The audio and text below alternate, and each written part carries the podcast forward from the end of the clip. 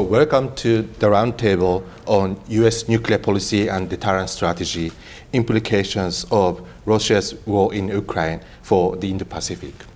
So today uh, we have uh, three uh, eminent speakers and uh, on nuclear deterrence, nuclear strategy, and military strategy from Japan and the United States. So uh, I'm very much looking forward to the uh, discussion on how our strategy, I mean, strategy means strategy of United States, strategy of Japan, and strategy of alliance will evolve in the uh, intensifying and deteriorating strategic environment in the Pacific. So uh, this event is the uh, uh organized by the Sasakawa Peace Foundation uh, in, in cooperation with Hitotsubashi University's uh, Global Governance Research Center. And now I'd like to introduce our speakers. Ah, sorry, I, should introduce myself first. uh, I'm Nobu Akiyama at Hitotsubashi University, and also uh, I teach international security and also uh, working on nuclear deterrence, nuclear uh, disarmament, and arms control. So uh, our three speakers. First, uh, Dr. Brad Roberts. he is the director of the Center for Global Security Research at Lawrence Livermore National Laboratory. And he's the engine of the, uh, the team to draft 20, uh, 2010 NPT review, uh, sorry, uh, nuclear posture review. And he's been working on the nuclear strategy, nuclear uh, deterrence for a long time, and he's one of the leading scholar of uh, nuclear issues. And Next is the Sugio Takahashi. He is the head of um, the Defense Policy Division of the Policy Studies Department at Japan's National Institute for Defense Studies. Uh, I think many of you have seen him in media every day. Uh, he is a real expert on uh, national security, defense strategy, and nuclear issues.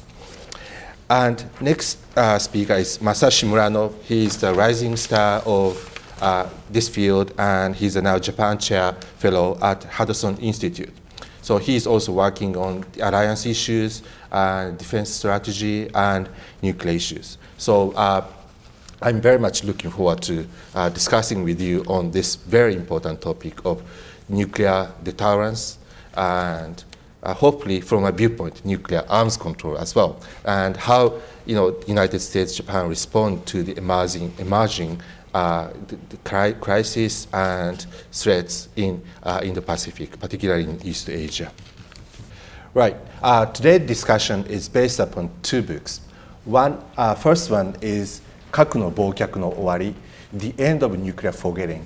This is an output of the Sasakawa Peace Foundation's project and the co-author, uh, co-edited by Sugio Takahashi and myself.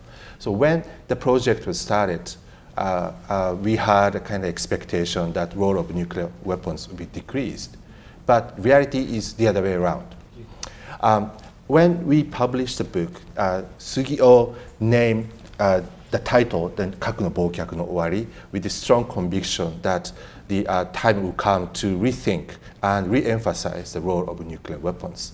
And personally, I, I'm kind of a little skeptical, but you know, the reality was, as you see now, uh, so uh, you know, uh, with the outbreak of the war in Europe, many people paid more attention to the role of nuclear weapons. So the book was published in 2019, and so we, in the last three years and four years, uh, people thought about the, what would be the new role of nuclear weapons, how we should evaluate the emerging nuclear threats with the rise of China and North Korea.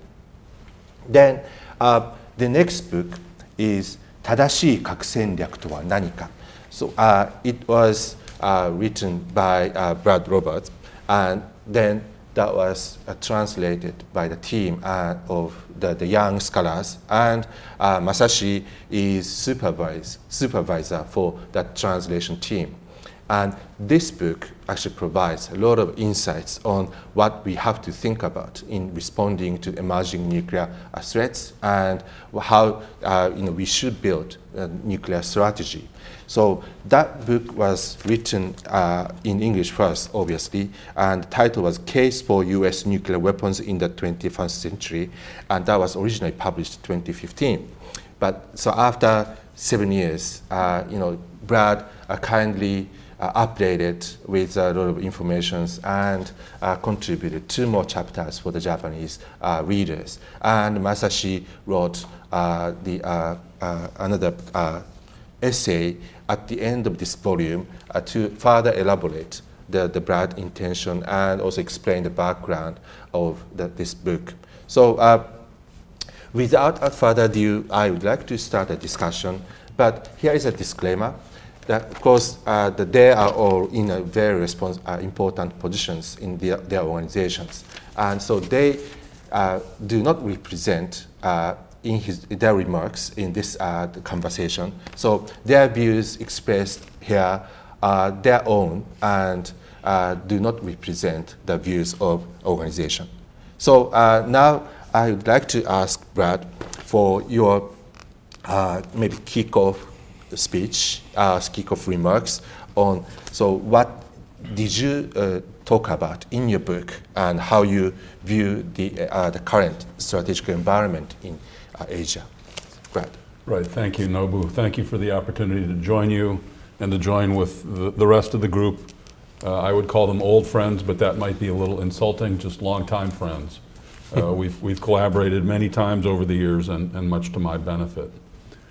Uh, I'm grateful for the opportunity to, to talk a little bit about the book, but more for the opportunity to join with you in a discussion of the, the current challenges and the pathway forward for our uh, two allied countries.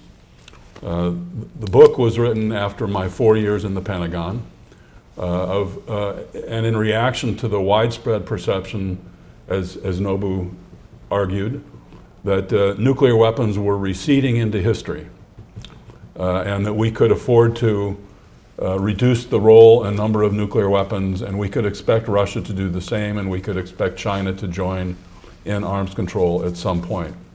Those were widespread perceptions in the, in the, the, the 20, in the first two decades of the 21st century.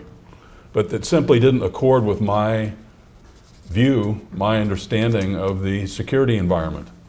Uh, it was possible to look out and see a number of trends that have taken fruition, that have become real, that we're living with today. Uh, one, one was Russia's increasing friction with the West, with the international system, and the grievance that President Putin carries about the international order and his desire to destroy that order in order to replace it with something more to his liking. Uh, and, and along the way, he charged his military with developing new concepts for new kinds of wars with a central role for nuclear weapons because they are, after all, the primary source of Russian strength. Uh, and, and his theory of how to fight and win a, a regional war in Europe is being tested today uh, in Ukraine, and, and, I look forward to a discussion of, of the particular risks that, that are evident in, in, U, in the Ukraine conflict today. A second clear and obvious factor 15, 20 years ago was our failure to pre- prevent North Korea from moving to having nuclear weapons. And North Korea went from a country that aspired to have a nuclear force to today a country with a standing operating nuclear force. If if Kim Jong un wanted to um, fire nuclear tipped missiles at Japan or the United States tomorrow, he has the ability to do so. Uh, this, this is a significant new deterrence challenge uh, and requires something different than our traditional reliance on threats of nuclear retaliation because we're not convinced that, that Kim Jong un can be deterred in that fashion. The third emerging challenge evident already 20 years ago was a modernizing China. Uh, not, well, tw 20 years ago, it was not seen as a threat so much as a challenge. Uh, and we saw a balance of, of um, opportunities to both cooperate uh, and the necessity to compete with, with China. Clearly, over the last decade, Uh, the balance between cooperation and competition has shifted. Uh, and indeed, China has gone, gone beyond simply competing with the United States to being more confrontational uh, in, in this region. And along the way, it's engaged in a very substantial breakout, not just a buildup, but a, but a modernization, diversification, and increase in its nuclear force in very significant new ways, uh, changes that it continues to deny it's making. Uh, this holds out the serious possibility of nuclear blackmail, coercion, and confrontation over Taiwan. Uh, there, there are other important developments the failure to prevent proliferation in South Asia, the failure to prevent proliferation in Iran, the possibility of nuclear tipping points that might cause a cascade of nuclear pr proliferation to other countries. Um, additional factors in the security environment today and that were evident 15, 20 years ago were the erosion of the arms control regime. In 1990, when the Cold War ended, we had many arms control agreements in place with Russia. Uh, today, only one remains the, the New START Treaty, which, which commits the United States and Russia to, to maintain a specific number of strategic nuclear weapons, but does not in any way constrain Russia's development of non strategic nuclear weapons, of which it has a number of thousands. Uh, and in 2026, the New START Treaty is expected to expire. It well, will expire. Uh, and there's uh, very little chance that it will be replaced by something similarly constraining on Russia and the United States. Uh, two other important developments in the security environment that, that shape the current moment and have been evident for a long time. One, one is the rising questions about America's commitments to its alliances uh, and the fact that we have significant political change underway in the United States that might be seen as creating doubt about our willingness to defend our allies against nuclear threats. This is a very old problem in nuclear strategy, but in a new form today. Uh, and, and finally, from, from an American perspective, uh, a country with uh, nearly 40 allies, we recognize that many of those allies are anxious. They're anxious about the United States. They're anxious about their major power neighbor. They're anxious about the nuclear strategies of those neighbors. Uh, and the assurance of U.S. allies remains a high priority for the United States, and extended deterrence to protect them from regional threats also remains a high priority. One of the main themes of my book from 2015 is that from 1990 to today, there's been a great deal of continuity in U.S. nuclear strategy. There is more continuity than change. And one of the main elements of continuity has been the commitment of U.S. presidents to alliances, to allies, and to extended nuclear deterrence. Uh, so, so I see the, the security environment as having been steadily eroding for at least two decades. We had a decade after the end of the Cold War when we could be optimistic uh, and uh, when the nuclear shadow was significantly in retreat from the, from the international system. But um, since about 2000, uh, there's been a slow but steady erosion in all of these dimensions. And these problems all come home to roost, so to speak, in, in East Asia, uh, where Japan finds itself in, in the middle of many of these trends under new pressure, military pressure, political pressure, nuclear pressure from North Korea, China, and today even Russia. Uh, and uh, a Japan that's in need of increased political assurance from the United States that the United States will, in fact, defend Japan even if it faces nuclear risks in doing so.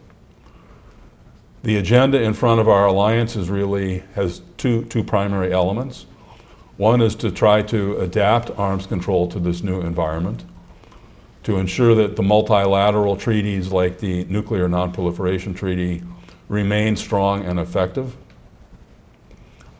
Uh, and, and also on the arms control agenda, we'd like to bring China, we'd like to see the US Russian process continue somehow, despite President Putin's disaffection. Uh, and, and we'd like also, of course, to see China join this process. China has been opposed to accepting any arms control obligations, uh, and that's simply unacceptable for the United States and, and its allies.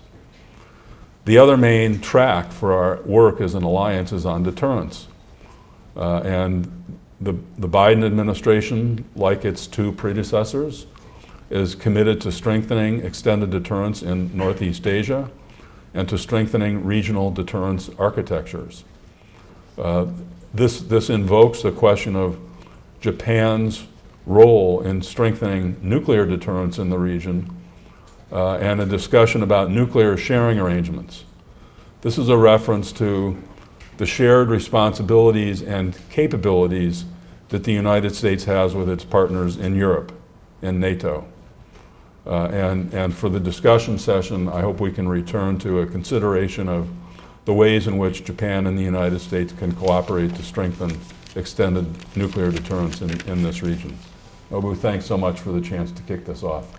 Thank you very much. Uh, so, uh, Brad, you can lay out uh, all very important agenda, I mean, the, the, topics that we have to address. And you first addressed the, the, your perception of threats, and I think everything sounds very important. And, uh, you know, to me, uh, the so U.S. commitment uh, is, you, you, mentioned, it's an old uh, problem or an old question, but now it is taking a new form of the question or problem. So maybe uh, the, the next round of discussion, I, I would like to come back to that point.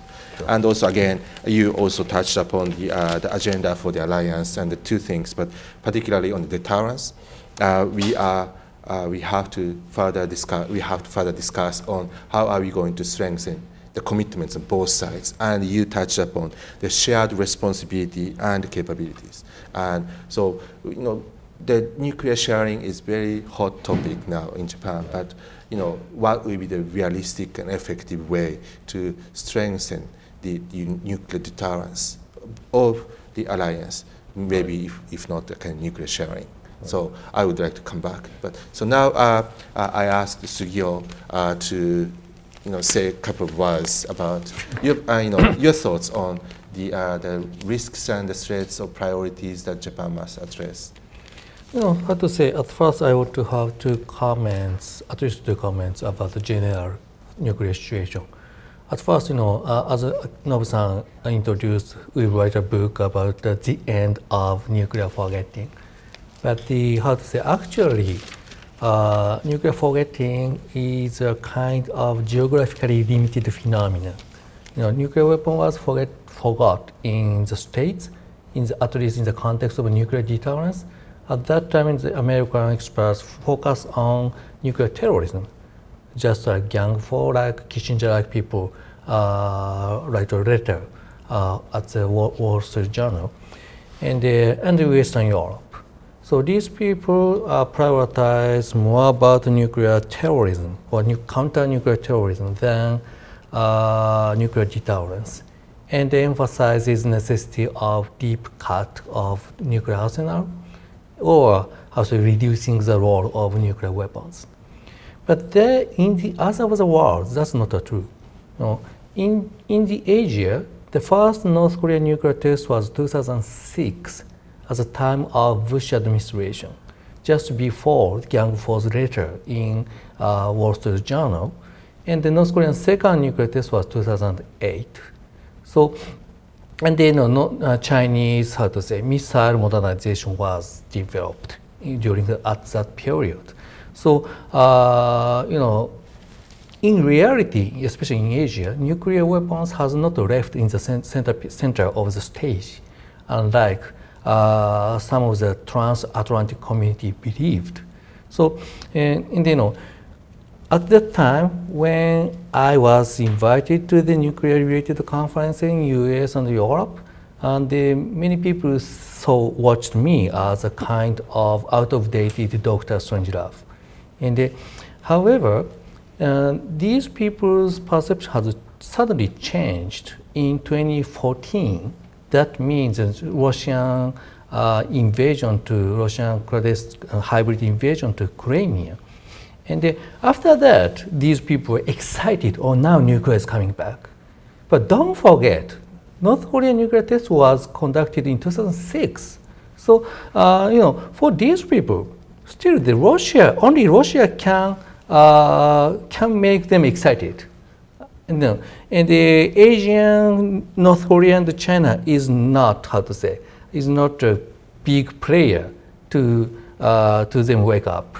And uh, I'm not sure uh, the current situation but the, uh, that kind of how say, transatlantic bias uh, still exists uh, in American uh, nuclear community. That is the caveat which we need to uh, we need to have in mind. And uh, second, relating to this, you know, partisan characteristics of American nuclear debate exist. This is another reality. In, in, at the time of Republican government, uh, they uh, or they put premium on the role of nuclear weapon. And in case uh, at, at, at, the time of democratic government, they try to reduce the role of nuclear weapon. You know, uh, we, if you compare the two NPR at the time of Trump administration and at the time of uh, Biden administration, uh, the tone is very clearly different. While the international environment is almost the same or even worse, uh, compared to the Trump era. And the, this, the latest NPR says, oh, now the situation is pretty bad. But the US want to, US will reduce the role of nuclear weapon. This is logically inconsistent. And uh, eliminate the development program of SLCM-N. Uh, she, she launched uh, cruise missile, nuclear, which is, decide, which is decided to restart the program at the time of uh, Trump administration. But that program, that uh, original uh, SLCM-N, like you know, TLAM-N was cancelled in Obama administration. That is under the Democratic government. So Democratic government, two consecutive Democratic government decided to cancel TLAM, uh, TLAM-N, Sea-launched cruise missile slash nuclear, and uh, Republican government between them decided to uh, restart that program. So this kind of partisan characteristics is a very bad signal for allies and uh, potential adversaries. Uh, Brad said some allies, and allies has big anxiety. That is true, partly because of the emerging threat, you know, rising threat by adversaries, and the other one is the inconsistency from the, of the United States. And if U.S. has kind of inconsistency, and not just inconsistency, uh, to be honest, the democratic government uh, watches the world as they want, not watch the world as, as it is. So without stop, stopping that kind of wishful thinking with nuclear, nuclear euphoria, uh, the allies need to, how, how, how, allies can trust the United States? So this is, I, I think this is a missed, uh, this is how to say, unnoticed challenge in, within in the United States. So without change of this situation, uh, you know, allies need to think or need to discuss very, very serious, very different issues uh, compared to the previous years. So as far as I stop here. Thank you. Uh, it seems like you know that Sugio raised a lot of difficult questions that must be answered by Brad as well. But the point is, uh, it was striking to me that he pointed out that some sort of perception gaps uh, between two different camps, the transatlantic community in the U.S. strategic community and also Indo-Pacific. Um, so uh, that's one gap. And the another gap seems to be uh, also uh, the critical, that is a gap of perceptions between uh, the two different parties in the politics. So uh, so this partisan characteristics of uh, the nuclear politics in the United States is the one that maybe Sugio uh, is concerned about. And so maybe also I would like to come back to that point as well. N now, uh, the I asked uh, Murano-san, uh, Masashi, to uh, you know share with your thoughts. You know, as a Japanese who is now uh, stationed in Washington D.C. and how you know this alliance community on both sides. I think you know uh, you have access to both alliance communities, and right. So I would like to hear you know how the, the this discussion debates evolved in Washington D.C. on the strengths in the alliance as well. All right. Thank you very much for the, this to giving me these opportunities. That uh, I would like to uh, mention about a couple of things, um, especially focused on the issue of the, the simultaneity problems or uh, cross-regional impact on the nuclear deterrence issues. At first, the, according to the, the latest version nuclear posture review, Biden administration's nuclear posture review describes that in the U.S. that now is U.S. facing that the two new, uh, peer nuclear uh, challenges or adversaries. This is the first time in the history the United States facing that those kind of situations. So that is the serious problems. But at the same time, U.S. government can describe is that this is a serious problem. Two nuclear peer problems is a serious problems. But at the same time, from the Japanese perspective, as the Sugio-san already mentions, we've already facing some the threats from the North Korea. That is the well, clear and present danger for us. So the precisely, yeah, precisely to say as a Japanese perspective, uh, the situation uh, of Japan, which we face, faces, uh, this is uh, no one's, we, can, we cannot find those countries to facing that uh, three nuclear regional challenges at the same time. So that is the more Japan is facing the most serious security environment on the nuclear standpoint. And then that uh, I would like to uh, more a little bit dive into some more serious problem about the cross-regional impact on the nuclear issues.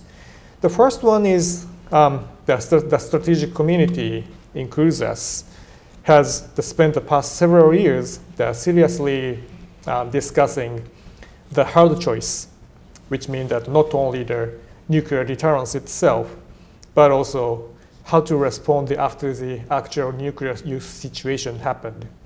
So this is uh, the, what Sugio-san sometimes called the third nuclear age issues. So at the time, we have some the two several different but uh, related perspective. One is the, the psychological cross-regional impact regarding nuclear taboo. The, indeed, that how the U.S. should respond, respond after the actual nuclear use situation um, would depend on the, each circumstances the, on uh, case by case basis. But if the United States does not retaliate uh, there with the nuclear weapons, it could lead to a weakening of the U.S. nuclear deterrence in other potential region.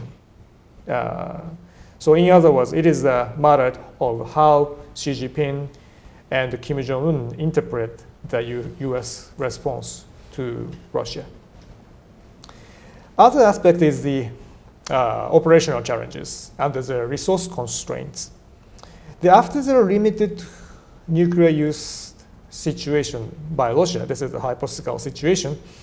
As some retired generals and some nuclear experts, US nuclear experts have mentioned, if the US choose to avoid the nuclear escalation by decisively damaging Russian military targets like uh, the Black Sea Fleet and some Kaliningrad with the conventional forces, uh, it will consume uh, ever more the US stockpile of the conventional precision guided munitions, such as JASSM, LRASM, Tomahawks, and air defense interceptors.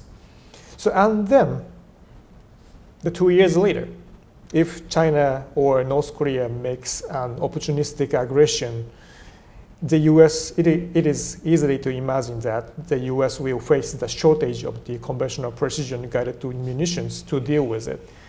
So in this situation, it may be us, not them, uh, who have to make the decision uh, for the nuclear first use. So that the nuclear first use incentive arises when the size is usually overmatched in terms of the conventional forces. So this it means that the choice we think are rational at the moment may may narrow that the, the option we can choose in the future. So that uh, facing that the multiple nuclear armed adversaries simultaneously may force us that to make these hard choices. So that uh, we needed to have the discussion how discussion now to deal with the, this, this difficult question, how to respond it. Japanese political leaders cannot say or should not say this is not a matter of us, it's a nuclear decision. I think that the Japanese political leaders has to decide to the some our opinions. So that's I stop here. Thank you very much. Um, two serious questions. Um, uh, in NPR and other strategic document, United States kind of outline the current strategic environment as it faces two peer competitors simultaneously for the first time in its history. So uh, this uh, two peer program should be the one we have to further kind of uh, discuss and elaborate. The another thing is uh, uh, the hard choice. So uh, if we face the situation where the United States would choose to respond to the Russian further escalation by conventional capabilities, for example, then we will face the lack of resources. The United States may not be able to allocate properly, you know, the military assets to the, the two fronts. To, uh, so uh, then what happens? We, have, may, we may have to choose the nuclear options. Uh, sounds very, very serious and profound. Uh, so uh, then, you know, I would like to maybe start our discussion with the, the question of the, uh, this two-peer programs. Brad, I think you, you know, in another occasion, you said this is a, a program of two-peer problem is one plus one equals three problem. So can you explain what is your sort of view on this two-peer programs? Sure, thank you. Um, the 1 plus 1 equals 3. One peer, Russia, that's become confrontational and aggressive with nuclear weapons. An emerging second nuclear peer, China's not there yet, but by 2026 it will have a lot of delivery systems. And by 2036 it will have a lot more nuclear weapons. Uh, and we don't really know what kind of nuclear strategy it might, it actually has and might have. Uh, and but the scale of investments seems to imply significant expectation in Beijing that a conflict over Taiwan with the United States would have a nuclear dimension. Mm-hmm.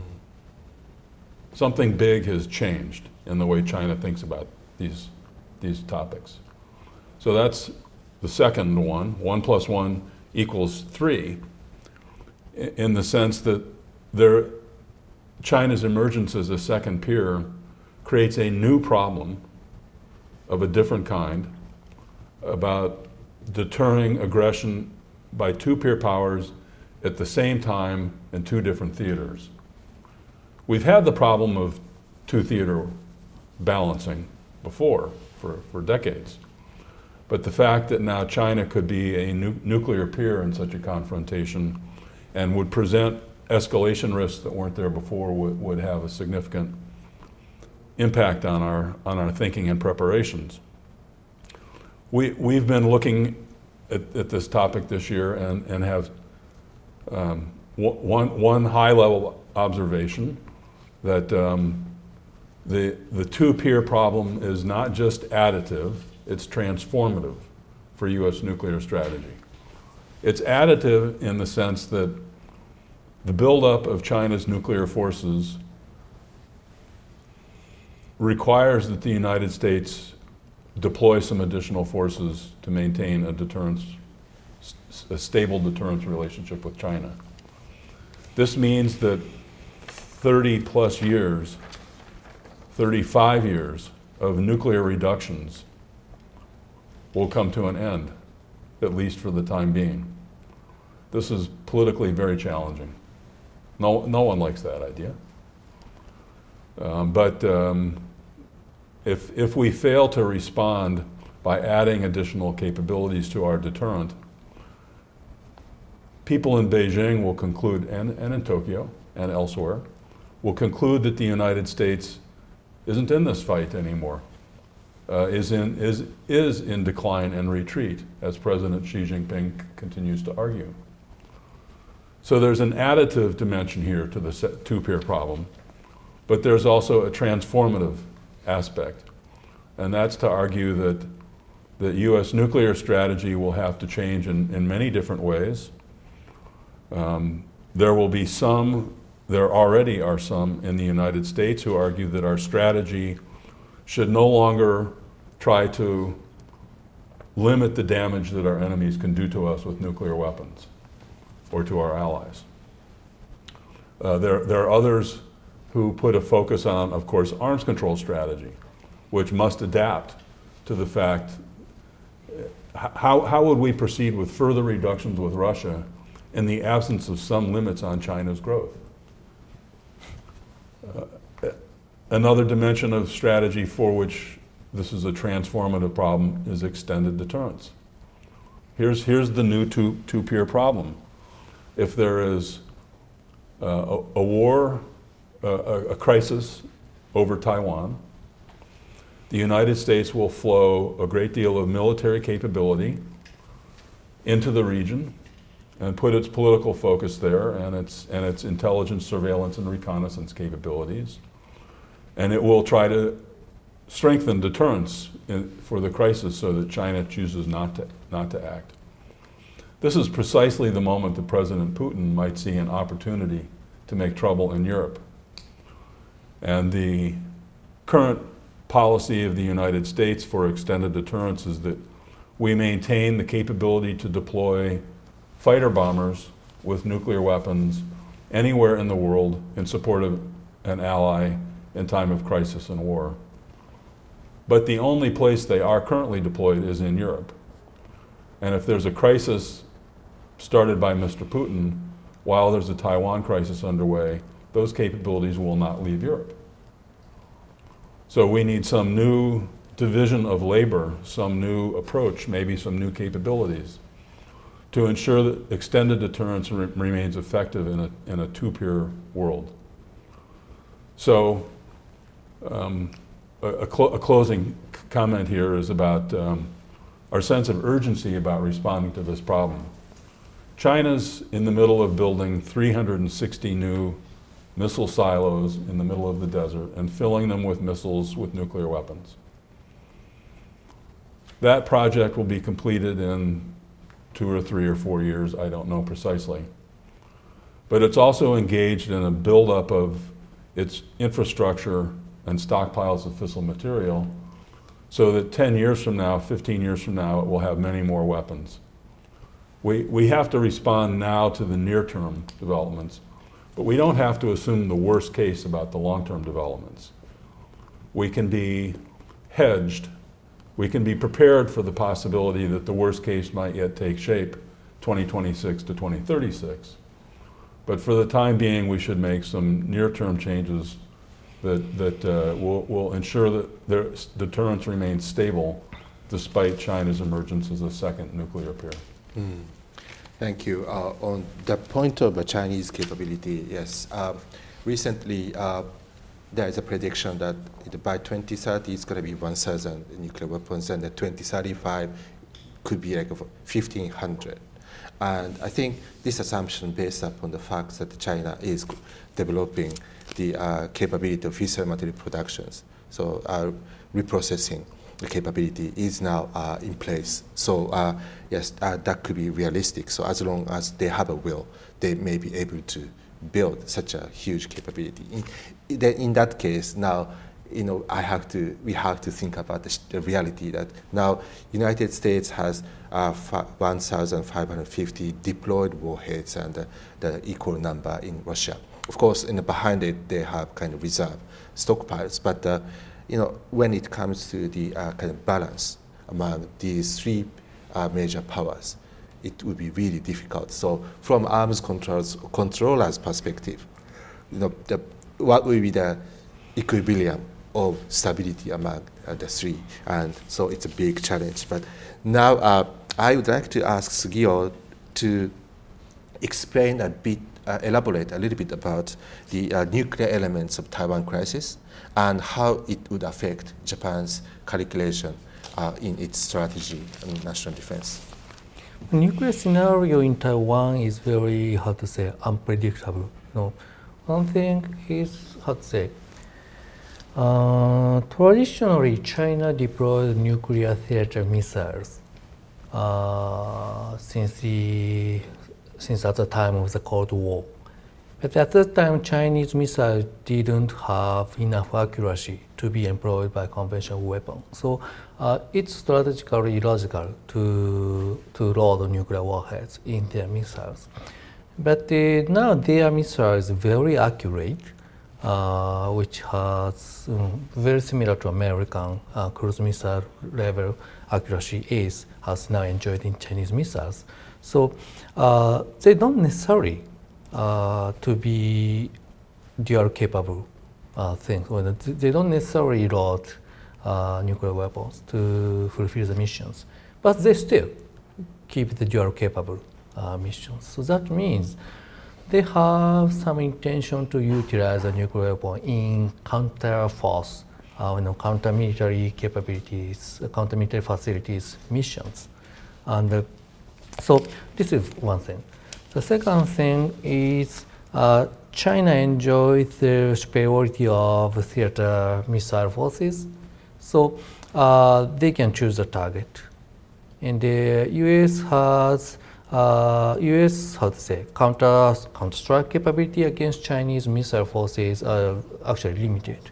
U.S. can only utilize the cruise missile, and the cruise missile has limited lethality against hardened target. So, but you know, China use, uses many, China deploys many ballistic missiles, so they can uh, destroy the hardened target in US and Japan, Taiwan. So this gap of lethality would make the problem. So if US or US allies uh, try to fulfill the gap of this lethality, then nuclear option should not, cannot be avoided. But you know, if, if China has a similar kind of theater, theater level accurate nuclear forces, uh, the employment of nuclear option by the United States would be very difficult because U.S. Uh, limited strike against Chinese nuclear facilities would invite a retaliation or would invite a strike by Chinese nuclear weapons against our uh, military facilities. So, uh, so if, if that, uh, the conventional violence does matter rather than nuclear violence. And as Murano-san said, now U.S. has some challenges to allocate the conventional forces for both two theaters. Uh, and if U U.S. nuclear option is deterred in, by Chinese accurate theater, accurate theater nuclear nuclear capabilities, then uh, U.S. on the U.S. allied side would have very big, big, big difficulties to deal with Taiwanese uh, Taiwan Strait conflict. So, in a sense, and I'm not sure whether Taiwan, China is preparing nuclear strike against Taiwan, but the existence of Chinese theater nuclear force would eliminate the option for American side to use, to employ nuclear option against that. That would be the uh, that would say undermine the deterrence, have say full range of deterrence by U.S. or U.S. ally side. And the other operation challenge is U.S. command and control structure is not ready for such kind of theater, uh, theater-based nuclear war. You know, uh, if Taiwan Strait, Taiwan Strait conflict happens, uh, U.S. Indo-PACOM would treat it. But the U.S. Indo-PACOM doesn't have nuclear weapon. And the nuclear weapon is, is how to say, uh, employed by STRATCOM, but STRATCOM is not ready for regional, conf regional conf conflict. So how, do, how does the United States integrate this conventional theater command and the nuclear command uh, is big challenge. And uh, I think this problem is recognized in past, past decade, but uh, uh, no, no remedies are, are, are, conducted. So that would be the, the big problem. And relating to that, regional allies also are not prepared, do not prepare for the nuclear operation. So, uh, so combining these things, you know, uh, the Chinese uh, theater nuclear warhead would enhance Chinese conventional superiority, and uh, if China utilizes a nuclear weapon here in limited way, then U.S. and U.S. allied side would have very difficult, very huge difficulty to deal with, uh, to to have to respond by nuclear weapon. So that's a big challenge for us. Mm. Thank you. Uh, in fact, on the last point of the question on the uh, this U.S.-Japan joint planning and command and control question, I would like to come back to that point. The nuclear operation, I, am not sure whether uh, the joint command and control could be realistic uh, things in the alliance. But you know, I'm worried. Uh, the I don't. When I say to make alliance ready for nuclear operation, doesn't mean to have the joint command, command and control system. Sure, sure. Um, but I would like to rather kind of emphasize the, the planning part of this conversation. Mm-hmm. But definitely this is important, so I would like to come back in later time. But uh, Murano-san, uh, so you know, to add on what Takahashi-san said, uh, uh, can you a little bit elaborate on, from Japanese perspective, what would be the sort of real challenge, particularly, you know, I don't know if it's really plausible assumption or not, but uh, you know, there may be a risk that China may go uh, utilize its nuclear capability on sending blackmail, nuclear blackmail to Japan to decouple the alliance, and that probably hinder the U.S. capability to support the Taiwan.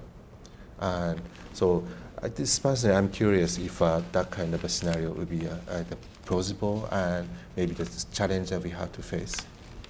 Uh, yes, that uh, in the first place, that uh, two, yeah, we've already we means that um, uh, U.S., uh, Europe, and the U.S. Uh, allies in Asia is this strategic community has already discussing about those issues, how to respond of the nuclear blackmail, the scenarios. One option is to emphasize in our, deterrence capability, which means that it can be paraphrased that um, how to fill in the gap of our capabilities. So that we've already, uh, Brad and Sugio-san had a little bit mentioned about the how to fill in the gap of it. One is the uh, DCA option, like uh, in European theater. But personally, I'm not a big fan of the those options because obviously to, to consider about the risk of China or even North Koreans, the, their precision conventional slash nuclear strike capability in this region. For the deployment and the, it, the, the surge timing of this deployment itself has a large most the biggest risk or highest risk of the escalation from the when some contingencies happened. And also uh, storage, nuclear storage program is, is still because it cannot uh, forget about it. And so if DCA option does not, cannot fit in the Indo-Pacific theater, uh, we need to uh, consider about other potential option which has some elements, includes uh, survivabilities or more uh, feasible acceptability by the host nation or without dependence of the host nation support, like submarine-based option like a SLCM-N, or more frequent visit by uh, strategic ballistic missile submarine with low yield SLBM. And it is related on some nuclear issues, but it's, it, the nuclear conventional integration is another serious problem we which we face. First one is the, if now is the Japanese government seriously starting to think about the, uh, uh, acquiring some our own long-range conventional strike capabilities. And, but as you already know that the North Korean and the China's the, their missile forces, most part of their missile capabilities has integrated, mean, which means that nuclear and conventional the dual use. So even the Japanese long-range long-range strike capabilities cannot threaten their mobile targets, but if, if we can has some potential uh, possibility to strike these related target like uh, uh, sensor nodes or command, command and control systems, it potentially has them. Uh, they, they recognize this is a kind of some strike against the, the dual use, uh, dual capa- the nuclear and conventional uh, capabilities. So, which means that we needed to think about the risk of the potential risk of the nuclear escalation. So, in that reason, that why we needed to more seriously deepening our collaboration of the command and control structure with uh, and the planning mechanism with the United States and other allies like uh, Korea or the Taiwan's. Um, uh, and another related issues that the another uh, perspective of the what is the our the capability gaps. The more precisely to say, one is the uh, wide range suppression capability by the conventional weapon is one of the serious issues. For example, when we started some serious uh, some the missile exchange or salvo competition situation with China, we were starting to some our long range strike capability against each soils. I think that uh, we, as we know, that uh, China already has some lots of amount of the, the ground-based missiles. Even North Korea North Korea's recent uh, missile exercise shows that, that they have a, a cluster, cluster, the precision short-range ballistic missiles with cluster warhead. Also, that the China has them, the cluster munitions with the ballistic missiles, but Japanese government has already ratified some the the, the, convention of the cluster munitions. So uh, even the U.S. now does not have some those kind of cluster warheads, the cruise missile and the ballistic missiles. So that is the, the our potential capability gap to suppress the uh, if we are trying to neutralize the China's some wide range targets like uh, airstrip networks as well. So if we don't have some those kind of conventional wide range strike capabilities, we may need to think about the, some other potential option to degrade China's uh, air, uh, air uh, their air force capabilities, such as to employ low yield nuclear option.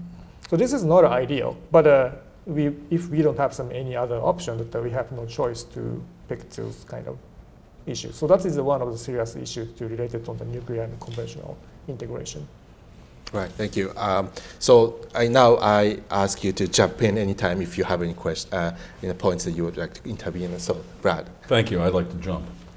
Um, the, the, uh, Murano-san's discussion of the operational requirements of deterrence uh, is, is, is important, and um, the gaps he's identified are real. Uh, but, but I think it's important for the, for the group listening to understand that, that this is all in service of deterrence. Uh, that uh, we're not seeking, as an alliance, an ability to fight and win wars with nuclear weapons. Uh, what we're trying to do is create a situation in which our, our potential adversaries in war understand that if they go to war against us, and threaten our vital interests, including with nuclear weapons, there's no escaping the risk that we might respond with nuclear weapons of our own. The threat to respond must be credible in their eyes, and, and the response must be meaningfully impactful on their interests. They must expect to pay a cost for crossing the nuclear threshold for, for deterrence to work. Uh, and uh, I find it useful in, in, in talking about um, uh, the, sh- the sharing arrangements that the United States has with its NATO allies to distinguish hardware from software. Uh, and, it, and it's easy to focus on hardware solutions to technical military problems. And they're important to get right. But the uh, software side is, I, th- I think, often overlooked and probably more important. And what do I mean by software? In, in a NATO context, NATO uh, every 10 years or so writes a strategic concept which lays out its thinking about its role and mission and the security environment and its deterrent strategy and the role of nuclear weapons and the role of missile defense, et, Et a set of clear statements about deterrence and nu- nuclear weapons. That's an essential starting point for deterrence and for publics to understand what this is all about. Then, then NATO members have agreed to a formal process of consulting on nuclear weapons in time of crisis and war and making collective decisions. Uh, they've agreed to, to the principles of nuclear deterrence, which would be guiding that, that discussion. Uh, and their presidents, the, the heads of state and government, regularly in their own capitals repeat NATO nuclear strategy principles. This software doesn't really exist in the US Japan alliance relationship. There are occasional statements from summits of one kind or another, heads of state and government or, or defense ministers. There are, to the best of my knowledge, no agreed principles for nuclear consultations. There's no special mechanism for nuclear consultations in time of crisis and war. Uh, and uh, what's, what's the political issue here? The issue here is the only person with the authority to employ a U.S. nuclear weapon is the U.S. president. Uh, in the case of Europe, when that decision might be made, the European allies have a seat at the table. They don't decide what will happen, but their voice is heard. They have the opportunity to influence the decision. Japan deserves a seat at the table, but there isn't even a table. So that's what I mean by the software side of this discussion. Uh, and, and, I think there would be significant deterrence benefit. Well, I think the, the, the stand up of a consultative process uh, and, and, some of the associated planning work that uh, Sugio has advocated for would send a powerful message to Pyongyang and Beijing that if ever we find ourselves in crisis, Washington and Tokyo will not be divided from each other on this question and we will act together. Thanks. Mm. Thank you. Uh, so, Sugio, maybe can you a little bit explain more about uh, you know the difference between uh, U.S. Japan and U- U.S. Europe arrangement, sort of uh, what is missing in the software part of this nuclear? Okay, yeah, how to say the uh, in conventional uh, area, the assurance from the United States or how to say uh, the preparation for for the war uh, enhanced deterrence, the measure for to enhance the deterrence is uh, the bottom line is to have uh, to prepare the conventional operation in a very realistic way, in concrete way. To do that, what is necessary? The first thing is we need to share the plan. The second thing is we need to conduct the exercise based on that plan, and uh, need to modify the plan based on the reality. So that's why U.S. Japan conduct uh, biannual field field exercises and uh, biannual command command command post exercise. U.S. ROK alliances has multiple uh, field, field field exercise and command post exercises, and they also NATO is too. At the, that kind of planning based exercise is not conducted in nuclear realm at all. So uh, we don't know how we don't know what kind of nuclear nuclear plant has uh, the U.S. has, and we has never conducted the training for or exercises about the nuclear operation. So, you know, why that kind of thing cannot be conducted Why that thing is conducted in the conventional way?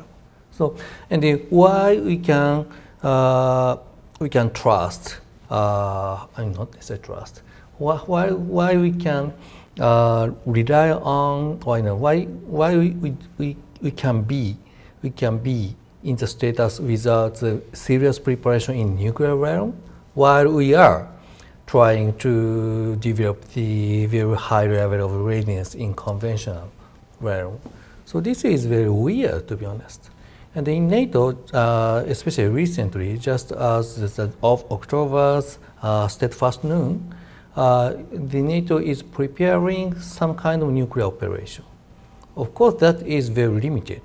Uh, you know, U.S. president may need may, may choose different option in case of contingency, but still, NATO is prepared for some some part of nuclear operation. But uh, the Asian allies uh, has not conducted such kind of serious or concrete preparation. So that is simply without the uh, concrete guarantee from the United States.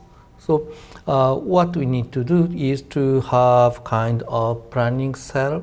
Uh, I don't, I'm not sure whether this is in the Indo-PACOM or STRATCOM or somewhere, some other places, and uh, uh, to start some kind of exercise uh, combining the kind of nuclear option, conventional strike, and missile defense.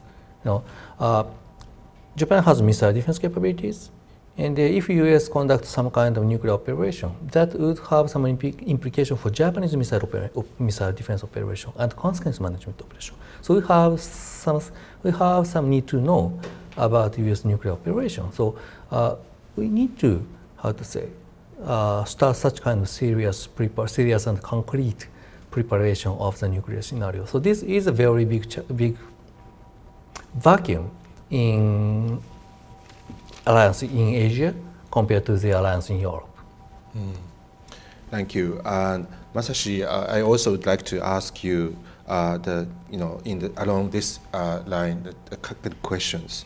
So uh, then, what should Japan do? Particularly, um, you know, you know, Brad in the book, and that you also uh, participated, and also uh, Takahashi-san in your chapter, you mentioned the concept of theories of victory, and you know, you know, your remarks sounded to me that maybe U.S.-Japan alliance may face the lack of resources, physical capabilities, but also maybe missing the important part of uh, kind of effective interface and to communicate and jointly kind of envision the strategy and uh, find out the, the effective planning process and uh, mechanism to uh, you know, best utilize available resources.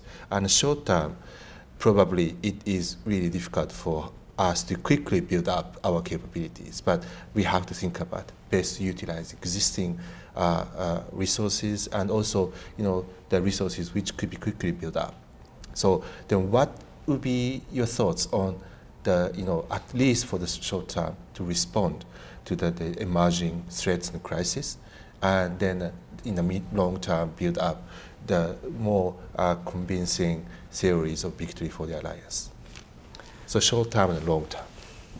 Well, that, uh, this is the difficult question for, uh, because of the, the we, because of this is because what we've already realized that what is the the issues and the problems, but we have not the, uh, solved that those kind of problems at, until today. Uh, but uh, I have a, I saw some couple of the positive sign. Uh, of course, that I have some couple of the complaints to, to the Biden's NPR, but the, at the same time that Biden's the, uh, nuclear posture review that mentioned the importance or possibility to upgrade of our the software the software consultation mechanism with allies such as the uh, more deeper, more high level consultation, or it, which means that ministerial level or some prime minister or president level of consultation about the nuclear issues, or expand horizontal the expansion, which means that the multilateralize of our extended deterrence dialogue now is the U.S.-Japan extended deterrence uh, dialogue and the U.S. ROK extended deterrence the con uh, consultation committee was the totally separated. But uh, when we faced the, some the threat from the North Korea, we have to the, cooperate uh, together. Uh, so that uh, in that sense, of course, that we, we already understand that political difficulties between Japan and Korea, but at the same time, we have we, we can expand some more possibility. Not even it is a little bit difficult to the, the track one level. We can uh, conduct some uh, track 1.5 level dialogue with the uh, Japanese, U.S. officials and uh, Korean scholars or experts, or uh, ROK and the US can invite Japanese expert with some the track one format with the or sideline of the track one format with the US ROK uh, extended style. So that is uh, one of the potential uh, possibility to expand or upgrade our software uh, consultation mechanism. And But what about the theories of victory? uh, Sarah is big. Tree. What would be a kind of short-term, uh, in our, our short-term strategy goal and long-term goal that we should aim at? Well, the, to, it, if I can more the yeah yeah I, if I can say that we need to start the more uh, substantial coordination from the, the strategy strategy development phase because of the in my understanding U.S. defense strategy basically depends on the, their capability assessment, their threat assessment, and the Japan's uh, NDPG, or now is go- going to be the Japanese version of the national defense strategy. Though this strategy based on the, our own uh, capability assessment and the uh, resource allocation, but we cannot uh, live in the, cannot enjoy the, those kind of luxury. We need to more co- closely coordinate it from the strategy development phases or threat assessment phases using to the actual parameters, how many missiles, how many fuels we have. So that if, yeah, we, of course that also that I understand that some difficulties by some uh, uh, intelligence, the security or security, uh, uh, information security issues, but the think tank community may can simulate the some the potential using some potential parameters or some assumptions to conduct what kind of what kind of resources and the capability we needed. So that is one of the uh, we can we may be able to creating the, some foundation to start to creating our common or shared theory of victory with the U.S.-Japan alliance. Thank you. So, then, uh, Sugio, uh, maybe would you share your thoughts on your thoughts on the, uh, uh, you know, you know, with existing available resources, what would be the realistic goal for us to achieve in short term in order to uh, increase our effectiveness in sort of a U.S.-Japan deterrence against, uh, you know, our threats, and then what we should aim at in the long run. You know, what will be the level strategic goal that we should aim at? You mean against China or against North Korea? Uh, Mhm. So the entire situation, like we ha- we also face North Korea, China, and you know, as Brad uh, characterized it, get one plus one equals three problems, right? Ah, Okay. Okay. So the my kind of entire broad picture. Of course, you know, it's gonna be short time for you to elaborate, but uh, you know, maybe if you could share some gist of your thoughts. No, one option is to just rely on luck. so, and, you know, now you know China has Chinese conventional forces uh, is how to say uh, really strong. I mean, uh, if you look at the number of fighters or vessels, they now they have almost 70% of American forces, while you know they have still uh, lag behind in terms of aircraft carrier. But uh, you know, considering the advantage in theater ballistic missile, that inferiority of aircraft carrier could be offset. Offset. And uh, so that means if, if China has seven and US has ten, but the uh, US cannot mobilize, deploy all of the ten in Asia Pacific.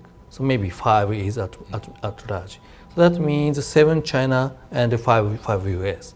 So if US could decouple the rest of uh, uh, American forces from the theater uh, by some by some other means, by, by some some means, then they can enjoy some advantage between seven China and five five five five US. So the this two gap of two need to be fulfilled by Japan. So this is the really important side of Japanese increase of defense budget. And uh, so if we can do that, uh, then how to say, we could have some, how to say, not necessarily advantage, but we could have some solution to the near peer problem in terms of the conventional realm. And if, of course, you know, uh, European, European allies need to uh, made a maximum effort to uh, to deal with Russia by conventional conventional forces. So that is answer one. The second thing is uh, nuclear. Uh, uh, you know, China may have, China is going to have 1500 in 2035 if the Chinese military power report is correct. And the uh, Russian nuclear forces is, you know, of course, deployed forces are about US, about the same as US size, and their, forces modernizing. And so that means US may need to deploy about 3,000 uh, warheads. Uh, while uh, such kind of hedging, hedging function is eliminated from the role of nuclear weapons in the latest NPR. But the, uh, that kind of, uh, how to say, size-based deterrence, Gake Hyojun Teki Yokshi, as san said, that would be a very important part to, how to say, to shape their uh, strategic perception of uh, U.S. and their allies. If if U.S. maintains 1,500 to 2,000 uh, warheads level with uh, uh, modernized Russian nuclear forces and expanded Chinese nuclear forces, that kind of number would make the allies nervous, uh, regardless of conventional battles regardless of America's actual capability to fight nuclear war. So in that sense, how to say, uh, U.S. So US, I, I, hope U.S. start to think about the uh, increasing the deployed warhead uh, to deal with both two nuclear potential competitor at the same time. Mm maybe uh, my uh, additional question. So you said maybe Japan would play to fill the gap of uh, the capabilities between China and United States. Uh, two questions. Uh, Murano-san said the role of uh, the U.S.-Japan ROK cooperation would be important, and how important I mean it is, and how realistic. The, the question is, so what kind of capabilities that Japan should fill in? Like a, as you said, the gap is like, for example, two, right? Then this gap will be how, how should fill this gap? Answering the second question first, uh, what we need to do is to, to buy the time to, for coming the, the other five of the United States. So in that sense, the, the Japanese too should uh, be focused on the high readiness forces and also the denial capability which already already discussed by many people. So that is, and also how to say, uh, to have to conduct some kind of effective information campaign to uh, to make American commitment more robust. Robust. That is the how to say what the Japanese side uh, should uh, think about to to to fulfill the gap by our two. And uh, South Korea, that is I think the important piece. But the the challenge for Japan-US Japan-US ROK trilateral deterrence is the, the gap between uh, Japan's ROKs about strategy toward China, not just uh, history. But you know, they have more how to say, なんて言えばいいかな。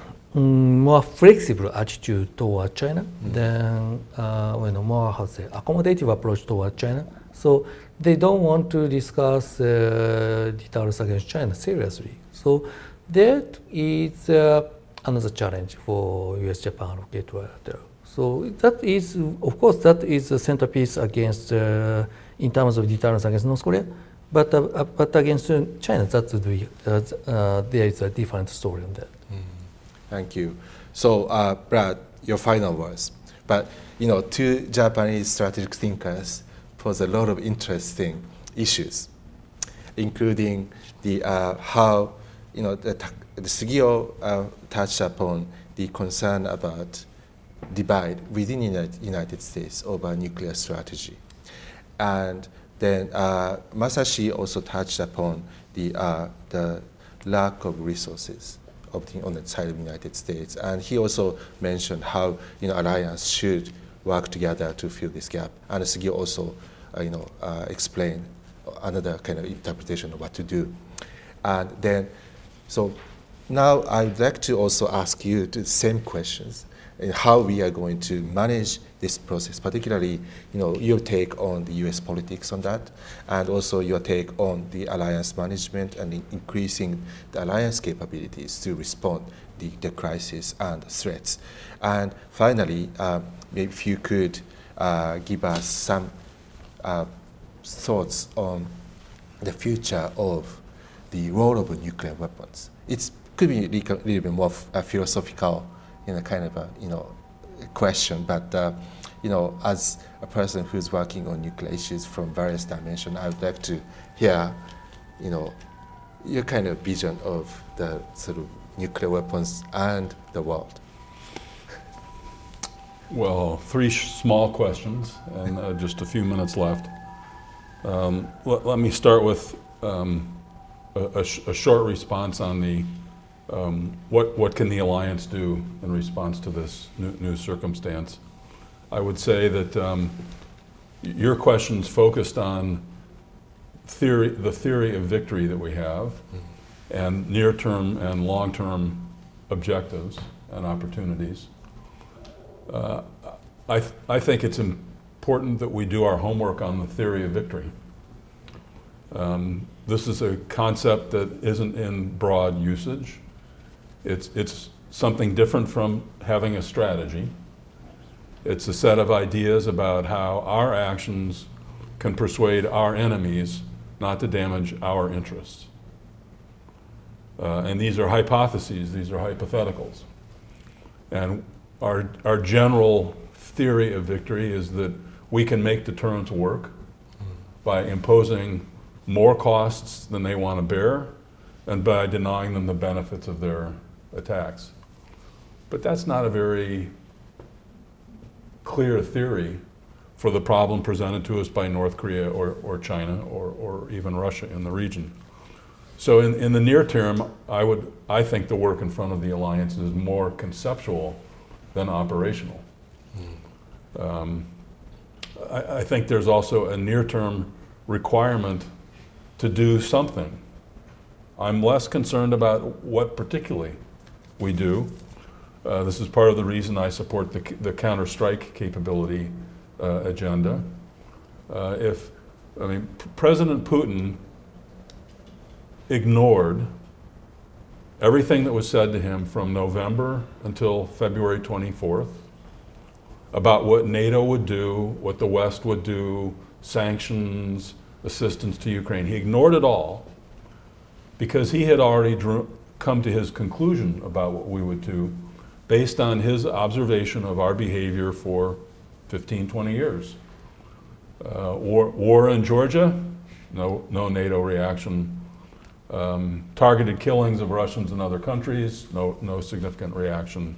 Syrian chemical assistance to the Syrians in using chemical weapons, no reaction. Crimea, no reaction. I mean, the list goes on. Um, I don't want Kim Jong un or Xi Jinping to believe that we as allies lack the resolve to defend our interests. Uh, and, and a part of the way we can help to persuade them that, that, that we are willing to defend our interests is by doing politically difficult things like raising defense spending uh, and acquiring strike capabilities. These send powerful messages. They also solve particular military problems, and, and that's important. Um, on um, the problem of partisanship in, in, in, American, in the American political system, one thing that strikes me is, is that, uh, I mean, I, I'm generally very disappointed and troubled by politics in my country. The fact is that nuclear strategy has been protected from that partisan politics for the most part. Not entirely, and Sugio rightly touches on some areas where there's some disagreement. The main point, though, is that Republicans and Democrats agree on the need to maintain the U.S. nuclear triad, and to modernize it and improve it, uh, and to modernize the, the associated command and control system. Um, by and large, there's agreement that arms control, when it can be verifiable, is in the American national interest. and, and there's broad bipartisan agreement on the, the, role, the role of uh, uh, protecting allies. Uh, and on the specific question of reducing roles and numbers, I would say there was a bipartisan commitment to reducing the role and reducing the number of nuclear weapons uh, from 1985 to the last few years. Uh, and indeed, the most significant reductions in the role and number of nuclear weapons were made by Republicans, not Democrats. So, moreover, let me make a, a little case for partisanship, which is democracy depends on our con- contesting, debating ideas. Hopefully, our policies improve as a result. Uh, and so, I think some give and take on on the uh, sea-launched cruise missiles is a, is a healthy development. It's a way to inform our politicians of the, of the complexities of these issues. Um, future of nuclear weapons. Well, if I, I wish I knew the answer to that question, of course. Um, I, I'm not, um, uh, well, I, I, I often cite the work of a, a person you, you knew, Thérèse Delpech, uh, who was a, fr- a French scholar who wrote on nuclear strategy and passed away a decade ago. And her final book was called The Savage Century. Uh, and that was a reference to the 20, 20th century. Uh, and and her, her, her, she wrote this book in 2005. So the first chapter of the book is set in 1905. And she asks, What are people working on peace and security doing? And then what happened? a world war, a new world order, the collapse of that world order, a second world war, a terrible Cold War, and many more people dying at the hands of their state than in war. A terrible century. Next chapter in her book, 2005. Are we working on the right things? And will the 20th, 21st century be more savage or less than the 20th? And will, it, will the answer to that question be because nuclear weapons helped or hurt? I don't know the answer to these questions. I come back to them repeatedly. If we could be rid of nuclear weapons, I, I would love to be rid of them. But um, Presidents Putin, Xi, Kim Jong un, and many others are not prepared to go in, in that direction. The U.S. has tried to lead by example in that direction by some unilateral steps to, to exercise nuclear restraint. But no one, we tried to lead, but no one wanted to follow. Uh, I don't believe that we're headed towards a nuclear jungle. Um, it's, it's interesting to note that we have worried about nuclear proliferation since 1945, and the number of nuclear weapon states continues to be quite small overall. Uh, so there, there are some significant disincentives to the acquisition of nuclear weapons, and there's still a very strong taboo and very significant risks with actually employing them. So I think the worst case is unlikely, but I think the best case is implausible. And so we're going to cope, cope with the presence of nuclear weapons as a part of the international system.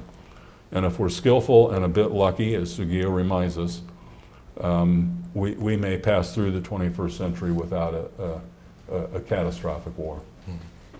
Thank you very much. Um, this is a, indeed really rich discussion, and uh, you know, as two books suggest, I think one we shouldn't forget about nuclear weapons, and we have to keep on revisiting the, what nuclear weapon can play. You know, is it would be a stabilizer? Would it be a contributor to peace or something else? Mhm. And also, you know, for that we have to be realistic, and we need to think about soberly think about the, the strategy that with which we can prevent the nuclear catastrophe at the same time to deter the adversaries which may have some adventurous kind of a, an ambition.